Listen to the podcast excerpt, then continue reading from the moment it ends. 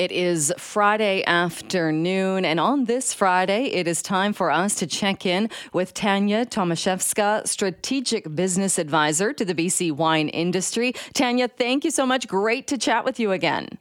Hi, Jill. It's great to be back. Happy summer. Happy summer to you as well. Uh, unfortunately, we're talking about some crop losses and what kind of an impact these are going to have on the BC wine industry. So, what do we know about this so far?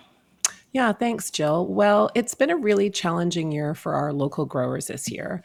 The specific issue re- really runs largely around Mother Nature and farming. Um, this past December and January, there were really, really cold winter conditions in our major grape growing regions in the interior of British Columbia.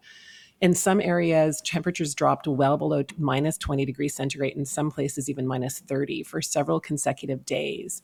This was really unusual for the area, and it was really a shock to a lot of grapevines and other crops. So, there has been a lot of damage um, flowing from this extreme cold weather event. Um, it's expected that the overall crop loss of grapes harvested this year will be 50% down on what the normal production um, amount is. This is a huge number. Um, and you know, for many of our growers, it's it's been devastating. Um, so yes, it's it's challenging news, and and even if we had a perfect growing season from here on out, a lot of damage has been done. So they're still assessing the damage, but um, you know, it's been a challenge on top of other challenges for the last couple of years for sure. Yeah, and fifty percent. I know when I first saw that number, I thought, oh, sh- surely there's been a mistake, and you mean fifteen, but no, it is uh, fifty uh, percent of that crop loss.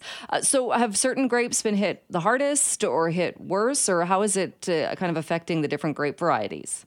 It's been it's been a mix. Uh, in broad terms, I would say that what we call the big reds um, have been pre- hit pretty hard. Um, so great varieties like Merlot and Cabernet Sauvignon and Syrah. You know, these grapes are used to and come from originally warm climate Mediterranean area areas. Um, they have thick skins, and so they need a long time um, on the vine, so to speak. But also, you know, there's a lot of, I guess, getting into um, you know other chemistry and and the biology and the farming of what happens to the actual um, roots and the vines. So they have been hit hard. Um, especially because parts of the South Okanagan and Black Sage Bench, as we call it, south of Oliver, so people are familiar with that area.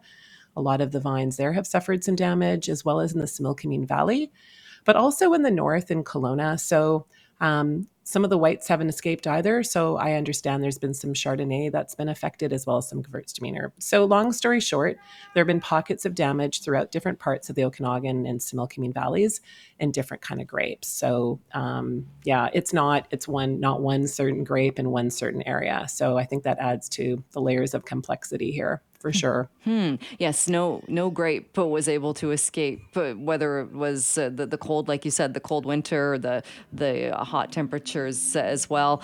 Do we know, or did you get the sense uh, when talking to to to grape growers? Is it a one time thing, and then things will be back on track, or are there going to be some lasting effects from this? Really really good question and, and, really interesting. So there's no simple or one answer for this. Um, in some cases, vines have done just just fine, so they haven't been affected.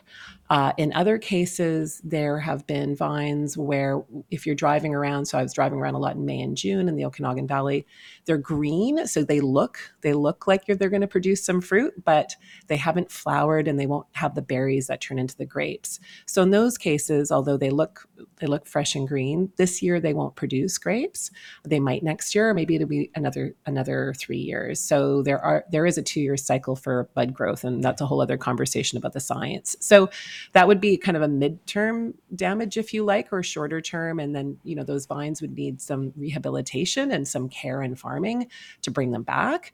Um, and unfortunately, however, there has been permanent uh, damage to a number of vines that will need to be ripped up um, and taken out and the vineyards replanted. And, you know, in practical terms, putting you know in addition to the costs um, and resources and effort and blood sweat and tears that is involved in that um, you know what that also means is that it may be another three to five years before a grower will get grapes from those new vines to make wine because it typically you would wait at least three years before there can be depending on the type of grape.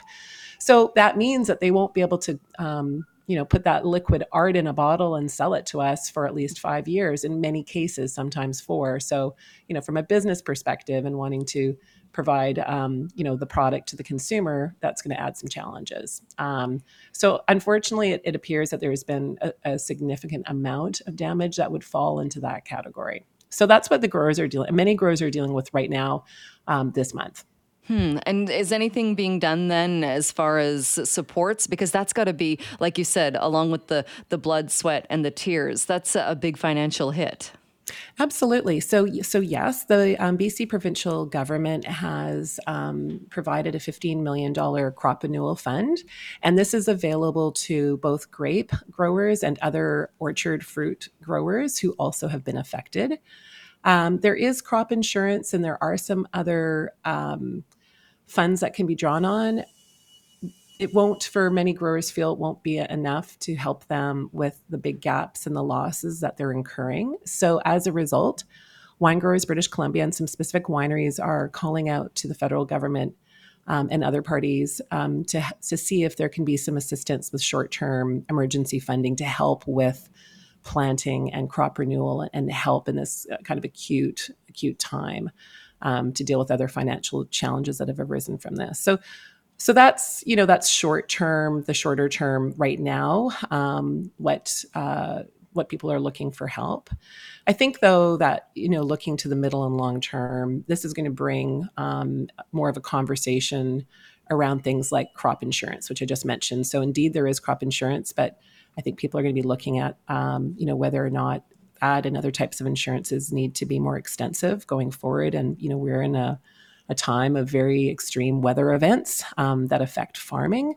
I think it's also going to bring up conversations about, you know, where are rules and regulations about winemakers and where they can source grape from to keep making their source grapes from to keep making their products so they can keep their businesses going in years that are really, really short crop also things like you know our farming and techniques and and dealing what, what we can do to deal with extreme weather events and and really which grape varieties should we be planting and growing going forward having had this experience. So these are all bigger questions um, perhaps that will be discussed more and more um, and they go to the ongoing sustainability um, of the industry and the success of of the growers. So, um, you know, each of those topics could be their own segment on your show. So I'll leave it at that. But that's just to kind of give you an indication of the types of things that people are chatting about now um, in the context of the current circumstances. That makes a lot of sense. So what about consumers? What can consumers do?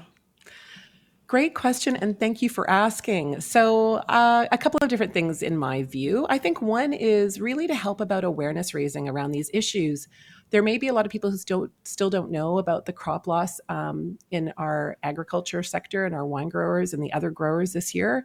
So I feel, for me, anyways, what I'm trying to do is awareness raising with these issues with my friends and family, whether or not they know a lot about the British Columbia wine industry or not. You know, it's about grape growing in large part about family business in BC because there are a lot of small family businesses who are running wineries who are grappling with this. But I feel it's also about the broader issues around our agritourism in this province which plays a huge important role in our economy, and also about food security, which are, you know, which is part of a broader conversation in British Columbia and Canada. So I feel it's important for us to be aware. Um, and I guess that would tie into on a very practical level. So you have the kind of background awareness of this current challenge so that you know, if you go to buy your favorite BC wine selection and they're starting to sell out, or, or there isn't as much inventory as you think there might be, it's, you know, because there will be fewer, perhaps in many cases, less quantities to buy. Um, there'll be less volume. And also, if prices go up, um, you know, just having a bit of knowledge as to why that might happen. So, I guess all to say is, you know, where you can and where you're minded and where you'd like to do so, support local, buy BC.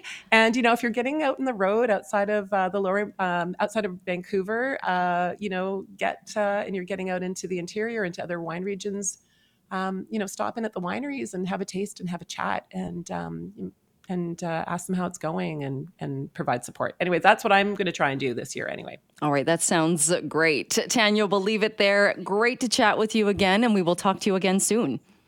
Thank you so much. I look forward to it. Have a great weekend, Jill.